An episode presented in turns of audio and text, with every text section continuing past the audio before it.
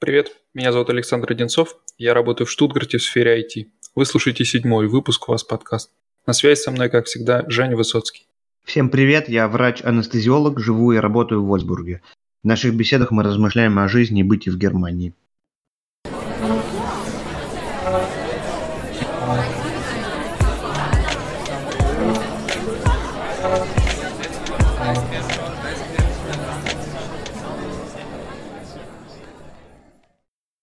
Пройдем быстренько по новостям, по последним. В принципе, новостей не так много. Из, э, из последнего почти во всех э, землях, даже, по-моему, во всех э, немецких землях ввели так называемый маскенфлих, то есть обязанность носить в общественных местах маски.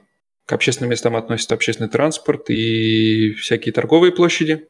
У нас в Баден-Вюртемберге ввели это с понедельника. У тебя, Жень, по-моему, еще раньше на неделю. Да.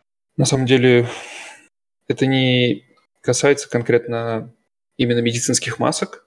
Речь идет скорее просто о том, чтобы лицо, нос и рот были всегда закрыты при посещении супермаркетов и в общественном транспорте. Здесь очень важно разделять, что маски выполняют две функции. В некоторых случаях они могут защитить носителя этой маски от чего-либо, но э, в случае с вирусом это не очень действенная методика, так сказать. А другой способ их применения – это защита окружающих от распыления слюны во время разговора, поэтому именно это, это расстояние нужно держать 2 метра, полтора-два метра. И именно поэтому во время разговора, там, когда человек дышит с открытым ртом или э, вдруг захотел чихнуть, очень эта маска, собственно говоря, выручает, потому что не распыляется не распыляются мелкие частицы в эту секунду. Вот таков смысл этого ношения, как объясняют здесь врачи-гигиенисты. Но у нас э, еще пока что, как и во многих других землях, э, штрафов за никаких не предусмотрено, за отсутствие масок.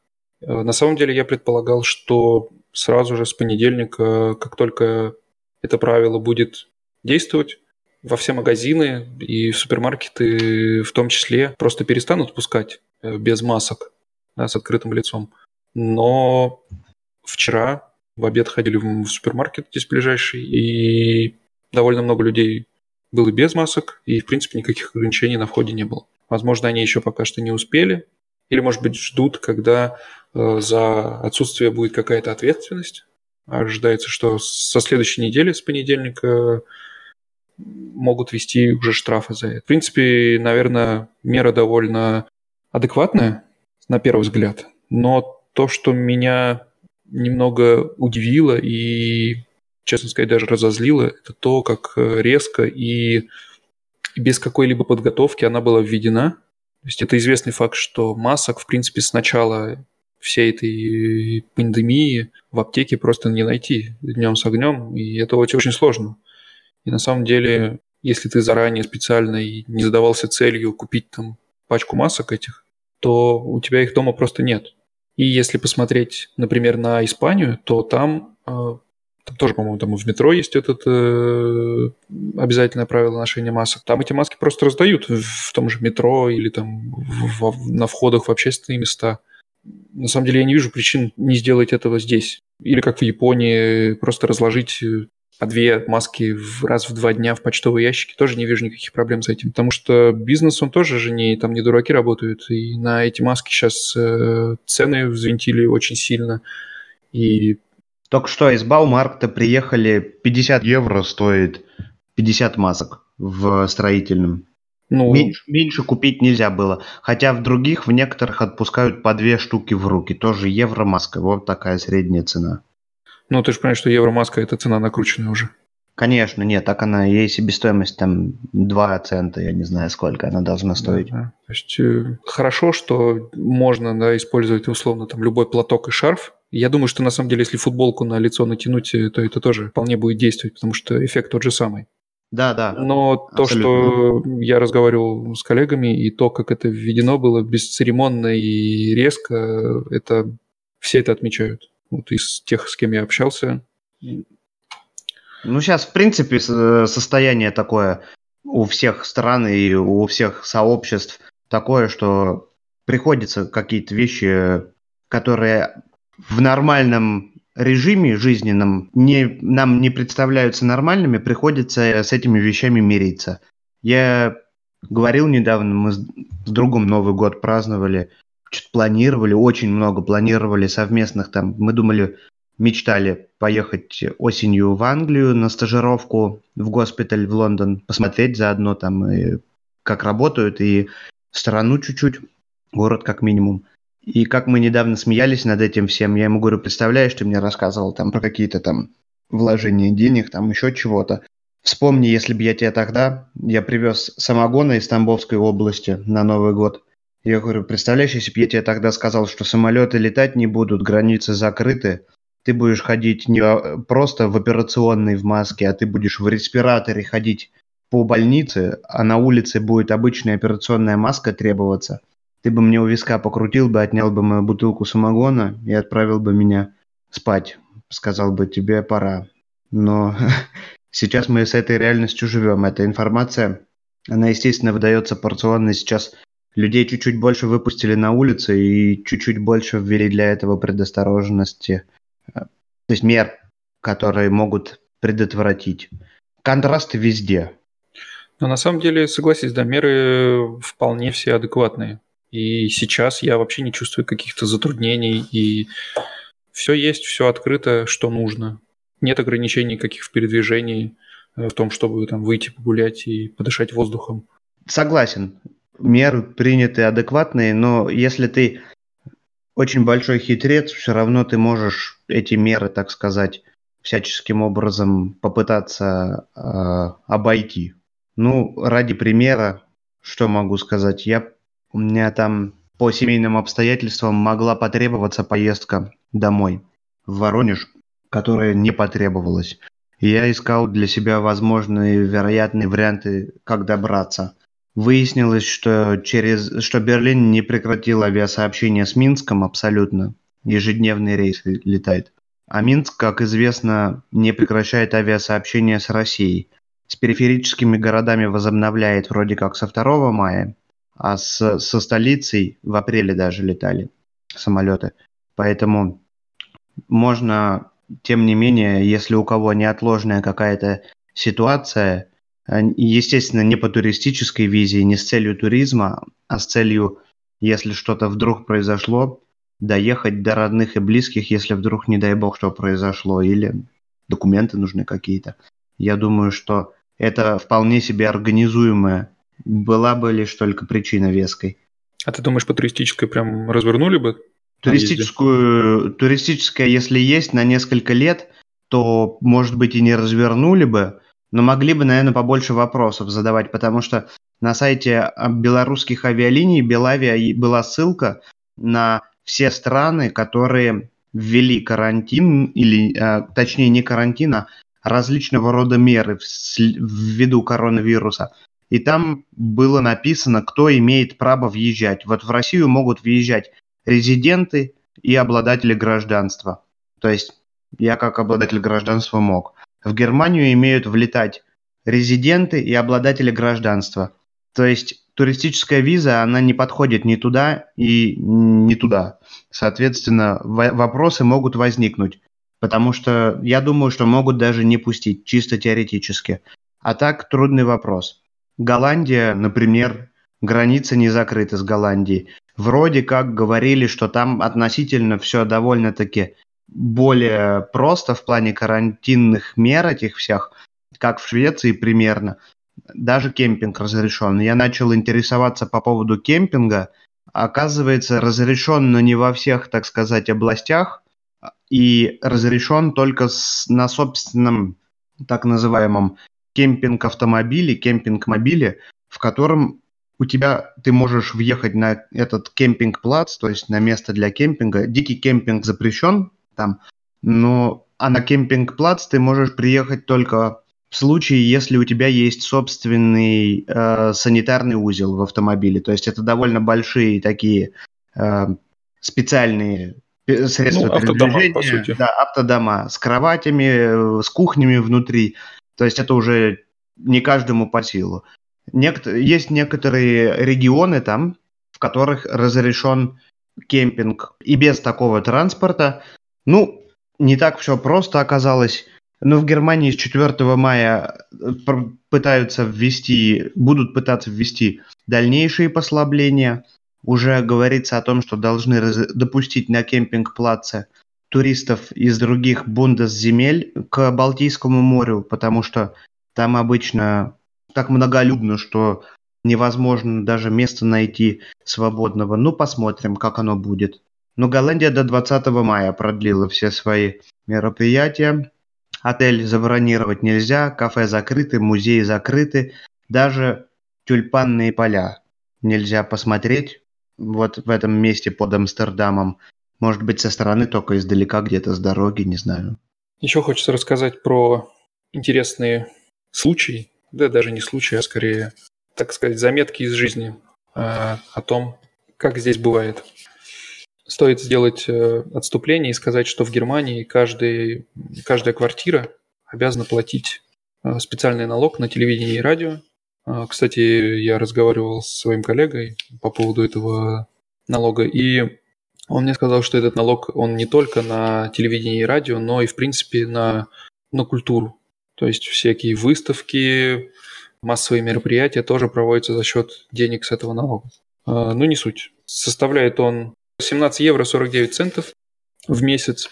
С квартиры? И, да, его обязаны платить все квартиры, без исключения, неважно. Если у вас телевизор, раньше было такое, что его должны были платить только те, у кого есть, кто пользуется телевидением, и можно было, в принципе, от него как-то отказаться от оплаты, э, в случае, если не пользуетесь ни телевизором, ни радио. Но с недавнего времени оплата его, так сказать, безусловно. То есть все, все должны платить. Все, кто прописан Нет, почему? Есть исключения.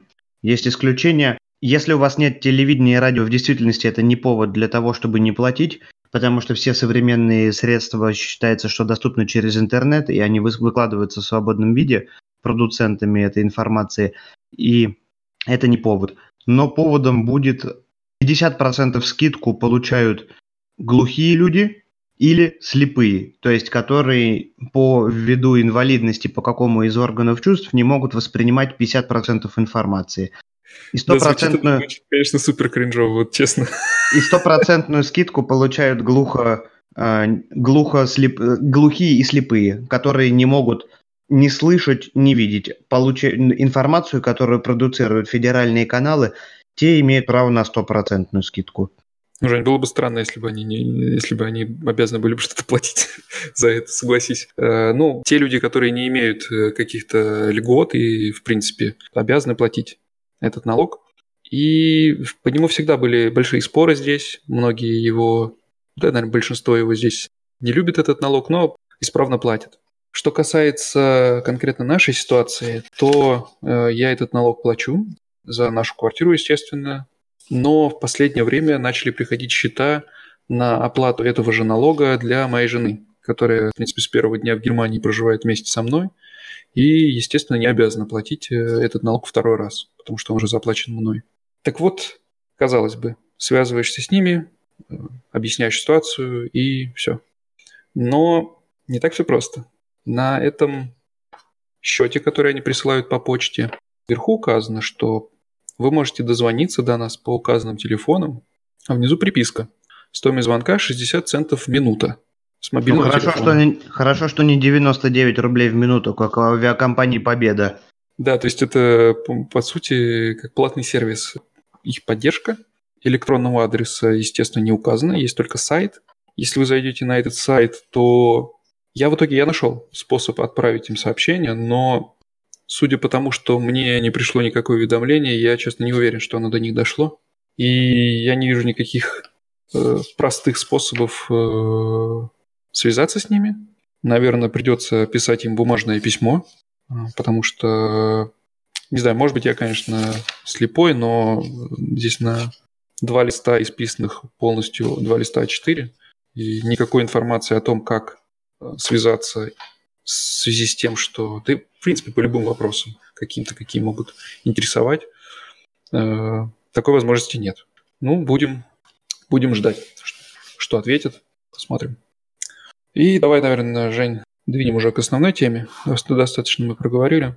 Тема, которая поначалу застает человека, который отнесся к своему переезду так раздолбайски, как отнесся я, врасплох.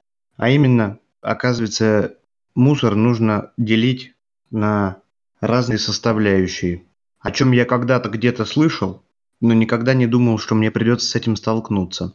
Потом какое-то время пожил, и мне понравилось. Идея-то хорошая. Потом приехала жена и вообще убедила меня, что тот, кто это не делает, так, так это вообще ого-го, как плохо. Это все эти, ты прошел через все стадии. Сначала отрицание, потом в конце принятия, да? Ну да. Ну, идея, конечно, очень хорошая. Реализация тоже очень хорошая.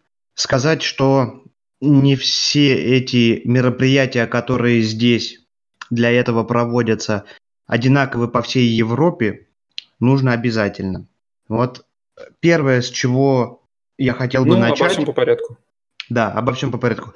Но первое, с чего я хотел бы начать, это пластиковые бутылки.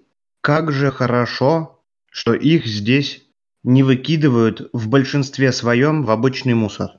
90, наверное, процентов всех пластиковых бутылок, на них на этикеточке так называемый QR-кодик есть маленький.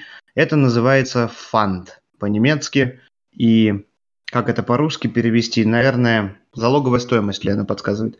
Так вот, на каждой бутылочке есть QR-код, который считывается автоматом.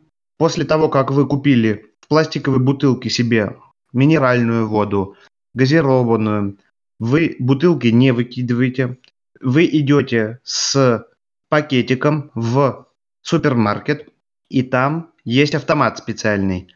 Засовываются эти бутылки, автомат считывает этот QR-код, и за каждую бутылочку вы получаете определенную сумму. По-моему, если не ошибаюсь, пластик 25 центов стоит сдать. Довольно пластик немало. 25 центов, стеклянные бутылки обычные 8 центов. Ну, в общем, довольно немало вы получаете денег назад, но эта сумма естественным образом включена в стоимость товара.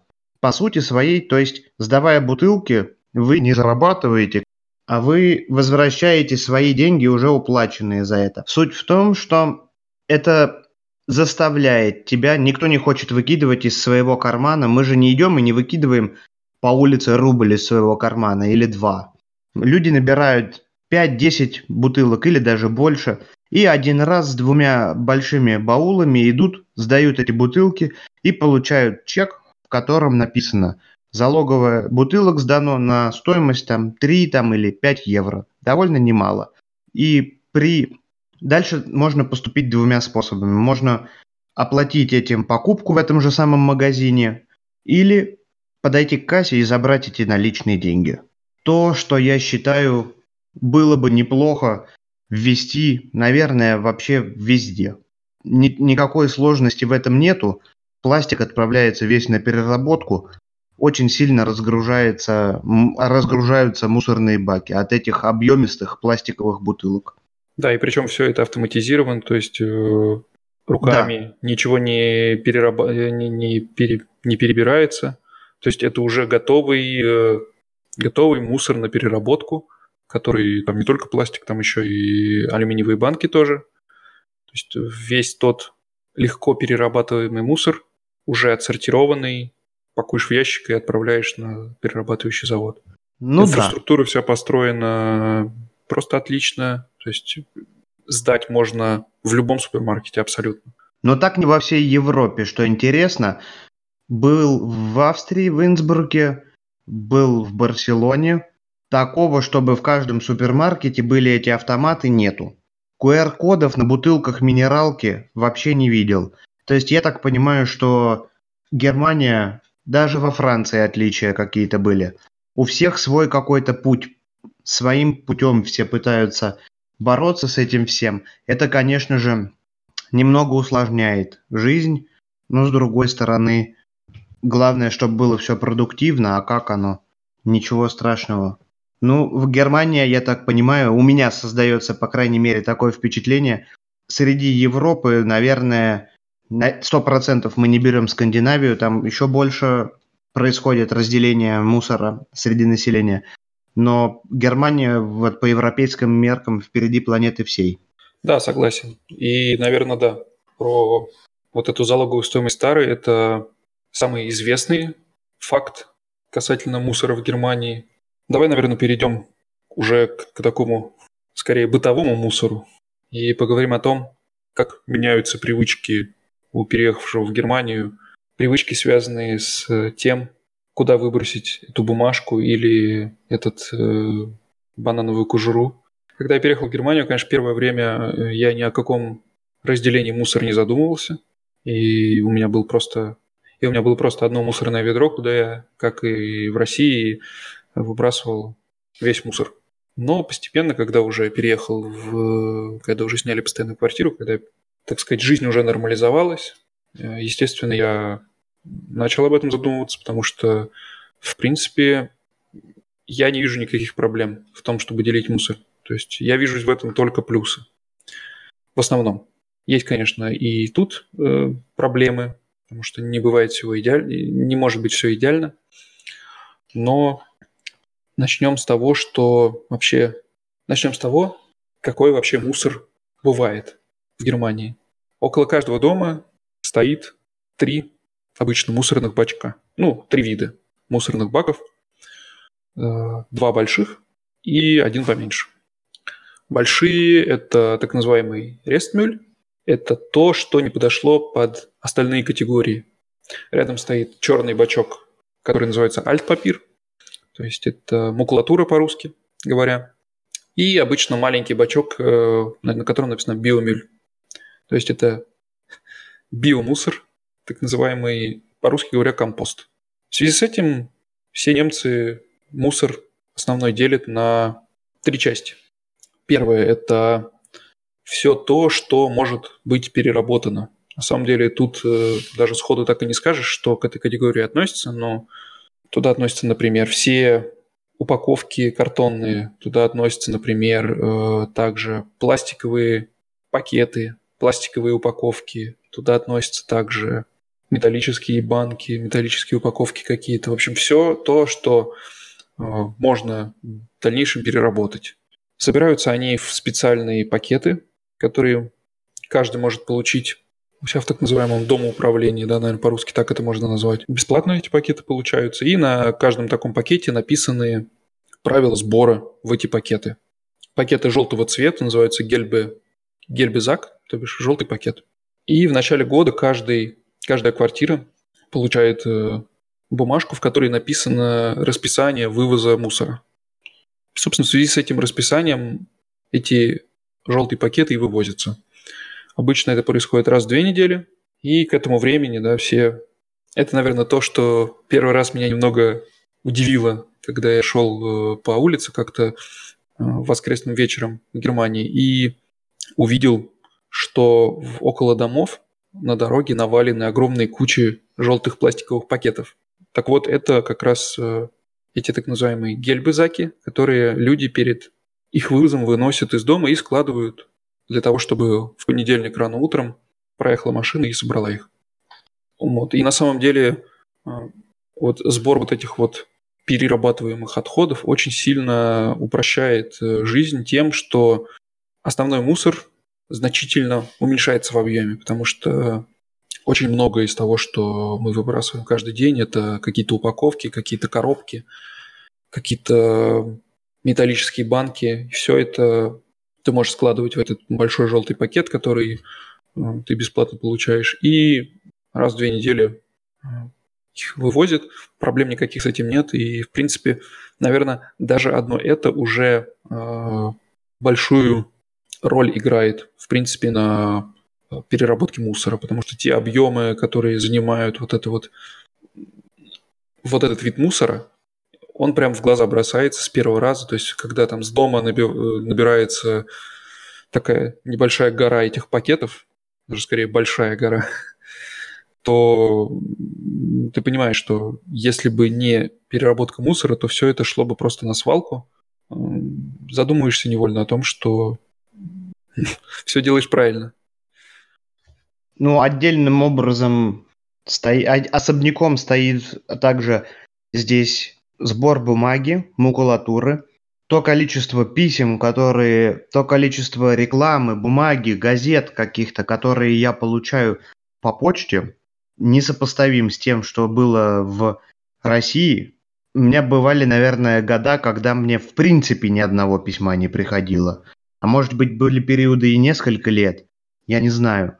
Но здесь я могу сказать так. Неделя без какого-то письмеца – это практически невозможно. М-м, да, для, Нет. для меня это уже целый квест стал. То есть э, День. На самом деле это даже радость какая-то. Ты выходишь, о, новое письмо, что же там? День, это поначалу так. Потом начинаешь э, с глаза уже, то есть так называемого одним взглядом определять, макулатура или нет, но зачастую эти письма приходят с такой прозрачной э, фольгой, чтобы там адрес внизу стоял отправителя и получателя, и приходится бумагу отделять от этой эм, от этого целлофанчика. Ты серьезно вот. отделяешь? Обязательно нужно отделять, все отделяют. Я не отделяю, честно тебе признаюсь. Смотри, я сейчас в полицию позвоню. Но так на самом вот. деле стоит сказать, что это же все равно не идет в таком виде в э, переработку. Это в любом случае весь этот мусор, э, который э, макулатура или будь то эти гели-бизаки, все это все равно перебирается руками в любом случае, потому что это все контролируется на входе туда вот на этот мусоперерабатывающий комбинат. Ну, возможно, я не в курсе. Но суть в том, что бумаги накапливается, успевай выкидывать только. Плюс ко всему, что, что стоит добавить, все основные покупки совершаются, да, ну не ладно, не все, 90% совершаются через Amazon или eBay или еще что-нибудь. И я не помню, когда я последний раз шел в какой-нибудь магазин бытовой техники и что-то покупал.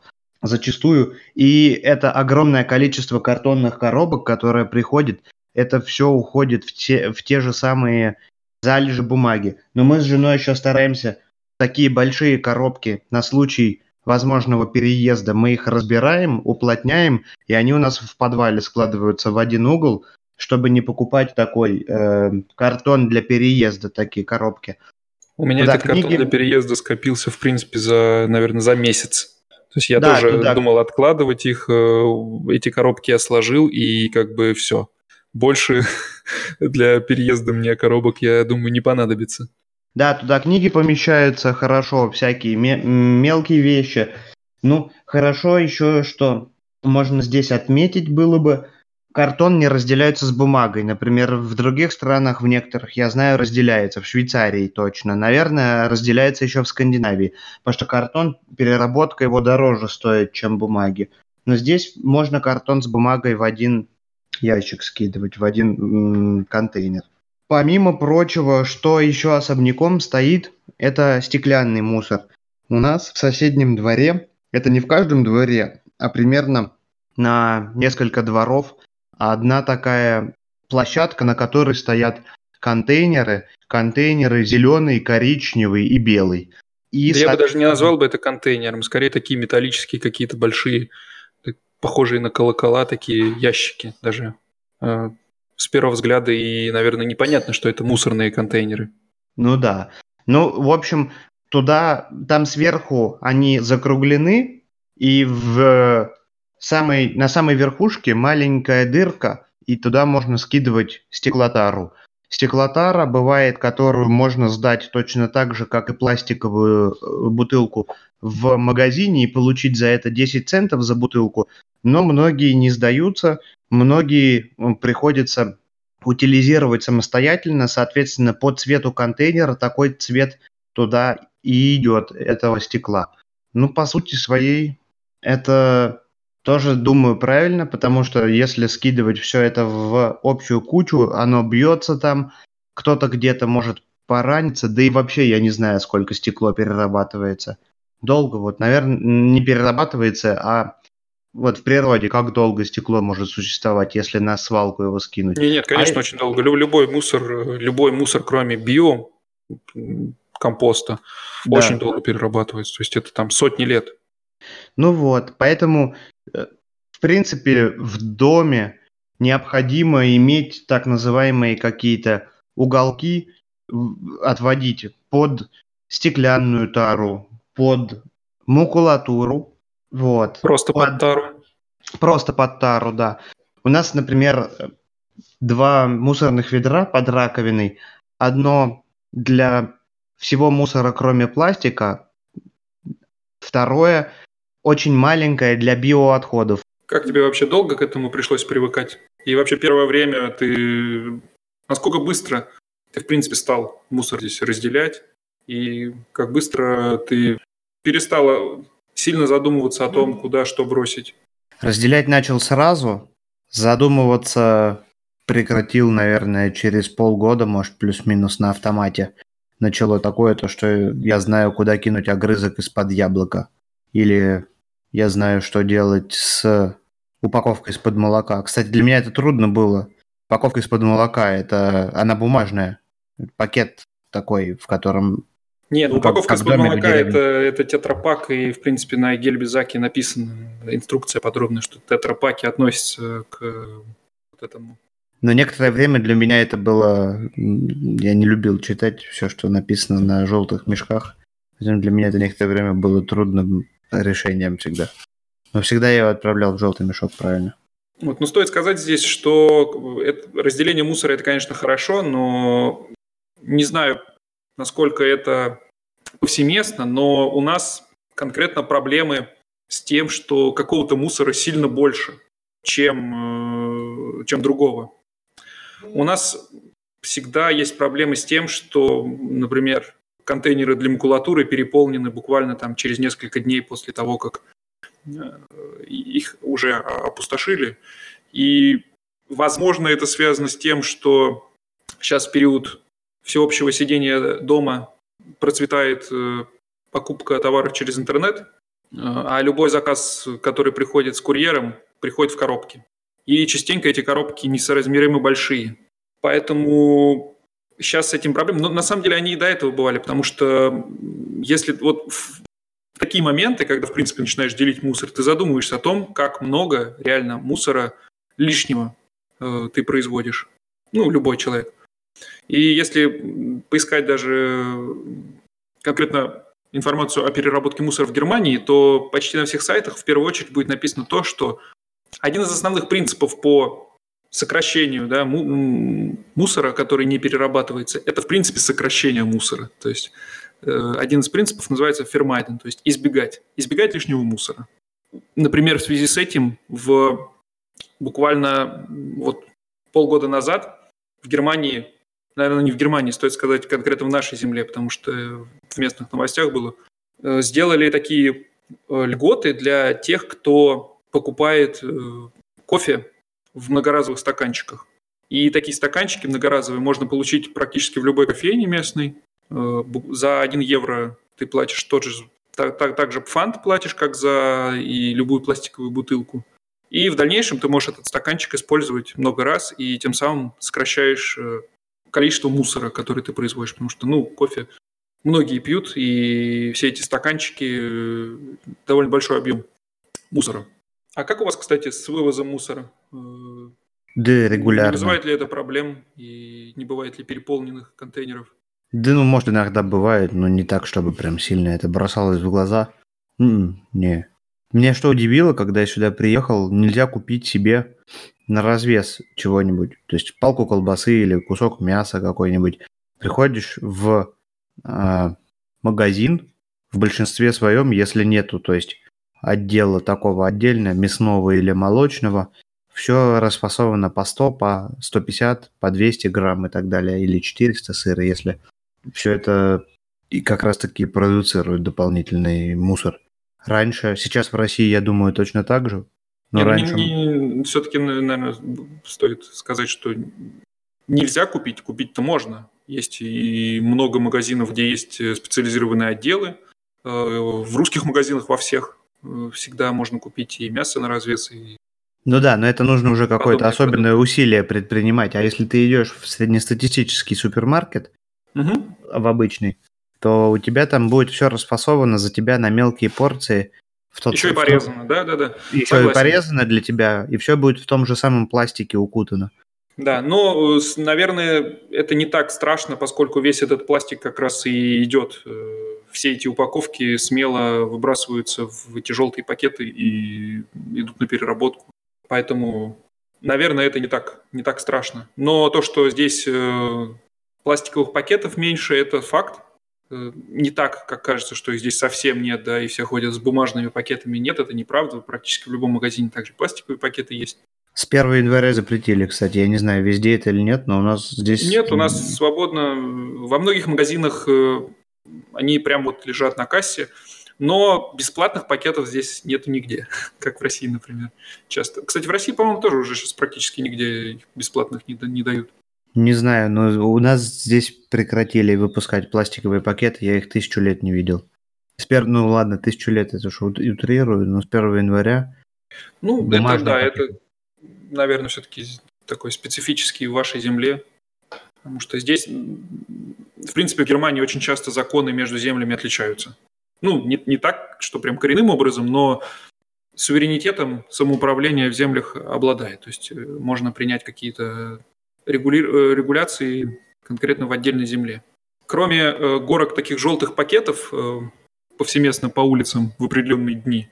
Еще бросается в глаза в Германии практически любому недавно приехавшему человеку, так это горы всякого хлама около некоторых домов, э, где может быть и мебель, и какие-то строительные материалы, и, э, в общем, э, какой-то такой крупный мусор. Это так называемый шпермюль. Я когда студентом был в Потсдаме, удивлялся, как можно такие красивые диваны, стулья, там, столы, лампы настольные выставлять и выкидывать, то есть никуда не продавать ничего. На самом деле продавать это муторно. Люди выставляют просто или отдают за бесценок на каком-нибудь там супер там за 1 евро или даже за бесплатно. Выставляют на популярных платформах продажи. Но еще существует также люди, которые ездят и собирают такие вещи, которые скоплены так у подъездов, и потом либо немного подшаманят их, либо даже и просто так продают на блошином рынке. То есть туда люди приходят, бац, нашел что-нибудь классное, что подходит тебе для интерьера. То есть вещь может быть не какая-то там ахти какая там явно, то есть вообще недорого стоит, но именно там такой стул там был у твоей бабушки на даче, и ты хочешь себе поставить его, там, кресло-качалку, кинуть себе на балкон, и можно его купить там задешево довольно-таки. Вот я из такого шпермюля в Потсдаме, когда студентом был, собрал себе целую квартиру мебелировал. Диван приволок, на балконе уставил, поставил уголок себе, лампу настольную нашел где-то. Даже аж потом, как говорится, хозяин пришел в квартиру, не узнал, говорит, откуда это все. Я говорю, да на улице понасобирал. Он начал угорать. Говорит, ну весело. Наверное, стоит э, сначала сказать вообще, почему так происходит, и что это, что это за шпермюль, почему его выставляют просто так на улицу, и почему э, в итоге... Э, и, и куда он потом девается. Потому что да, забирают все-таки не все, а только то, что можно потом использовать, и большая часть все же остается. И Тут стоит сказать, что крупный мусор э, выбросить в контейнер или там рядом с контейнером поставить нельзя. Это запрещено. Для этого есть специальные службы, которые по определенным дням из определенных районов, с, там, с каких-то улиц э, вывозят э, весь этот крупногабаритный хлам. Ну, какая-нибудь дверь от балкона, или вы решили поменять, или что-нибудь Да все что угодно, даже велосипед какой-нибудь старый. Велосипед старый, да есть определенные правила, да, какие размеры могут быть э, минимальные, максимальные, что можно, что нельзя туда выбрасывать. Э. И если у тебя скапливается этот хлам, который тебе нужно вывести, ты, насколько я помню, раз в год можешь бесплатно э, этот э, из предложенных выбрать э, дату, время, и в этот день у тебя этот весь хлам вывезут. Но тебе его нужно самостоятельно спустить и выставить около дома. Вообще, насколько я знаю, в законе э, явно прописано, что выставлять его нужно буквально перед тем, как его вывозят. Но люди частенько выносят его заранее. И вообще, в принципе, это такая так, традиция, если так можно сказать. Выставлять это все заранее. часто это бывает за несколько дней даже. Бывает и даже и неделю он валяется на улице. Так вот, э, этот мусор можно спокойно использовать любой человек. Э, мы так, э, хоть мы и не студенты, но балкон, например, у нас почти весь тоже обставлен мебелью, как раз взятый на улице. В этом ничего такого нет. Это обычная мебель, которую люди за ненадобностью выставляют. И нет причин как бы не пользоваться этим. У нас, например, два классных стула плетеных больших на балконе стоит. Столик. И, в принципе, если хорошенько поискать, можно найти реально стоящие вещи, например, около офисов, потому что когда офисы переезжают, они всю свою мебель часто тоже выставляют. Если ее дороже перевозить, то и нет смысла ее вести там куда-то в новое место. Также часто выставляют технику, в том числе и кухонную, крупную, стиральные машины. Э, и причем чаще всего это именно работающая техника. Ну да. Но, кстати говоря, просто так электрические приборы выкидывать э, в общие контейнеры нельзя. Их сдают при крупных магазинах, там Сатурн, Медиамаркт и другие, или строительные. У них есть отделы, которые принимают э, старые неработающие или просто даже работающие старые электрические приборы. То есть у меня из-за коронавируса у меня бритва сломалась, электрический триммер, я не могу его выкинуть. Он у меня лежит в багажнике уже несколько дней. Как каких дней? Блин, недель, почти два месяца. Вот. Ну, и батарейки, соответственно, тоже. При крупных магазинах... Да, да и при мелких тоже. В любом да случае, мелких, мне кажется, коробки эти стоят. Да, можно стоят. лампочки, батарейки. Да, то есть их тоже нельзя выкидывать в общие контейнеры. Ну, у нас вообще в семье э, привыкание к этому разделению мусора происходило не быстро, постепенно, потому что нам это было непросто привыкнуть к тому, что не все ты кидаешь в одно место, а думаешь перед этим. Э, иногда даже одну вещь тебе нужно поделить на несколько частей и кинуть их, эти части в разные места – но мы для себя решили, что все же э, мы будем разделять мусор, но при этом так, как нам удобно. Что я под этим имею в виду? Э, например, мы не стали э, ставить дома ведро для биоотходов и собирать их, потому что, честно сказать, я не готов мириться с этим запахом, э, который возникает само собой там, где какие-то биологические отходы гниют, и, в принципе, весь этот биомусор мы выбрасываем просто в, в, общие, в общие отходы, в общий мусор. Есть, конечно, люди, которые э, прям, прям конкретно повернуты на этом, э, которые условно разделяют пакетик чая на э, пакетик сам, который идет в биомусор, и бумажку от этого пакетика, который идет в бумагу. Но тут уж сам каждый решает для себя, кому как удобно. Потому что тут все же, мне кажется, э, в любом объеме выполнения этих правил, даже если ты не полностью их выполняешь, это уже очень хорошо. И... Ну, наверное, все основное мы с Женей с тобой проговорили про... на эту тему. В целом постарались как-то без э, каких-то сухих фактов, просто то, как мы это видим, то, как э, это в нашей жизни, как это поменяло наши привычки. Потому что, в принципе, всю эту статистику, наверное, можно найти спокойно в интернете без проблем. Здесь скорее субъективное мнение, как, и, как и всегда в наших выпусках. Ну да, но вот это один из моментов, в которых проявляется вот эта вот самая демократия, наверное, западного мира. Ты должен напрячься, чтобы в общем и целом для большой массы людей твои напряжения принесли пользу. В таком случае... Ну, это как вот с Кирвоха, которая здесь, э, я рассказывал, в наших землях, тоже за такую традицию уже является, когда соседи по очереди убирают подъезд и придомовую территорию. И действительно, первое время это напрягает, и нужно к этому привыкать, но в дальнейшем ты понимаешь, что ты делаешь хорошо, и себе в том числе. Ну да, но там это на локальном участке двор, то есть, а тут как бы как минимум какой-то, я не знаю, в пределах страны есть ощущение, что если страна собирает мусор, разделяет, он перерабатывается по раздельности, и там каким-то образом это приводит к чему-то хорошему, то, ну, не то чтобы там героем себя чувствуешь, но частью важной механизма вполне. Да, тут я с тобой соглашусь. Ждем ваших вопросов. Будем рады э, обсудить предложенные темы. Всего доброго, до новых встреч, до свидания. Пока.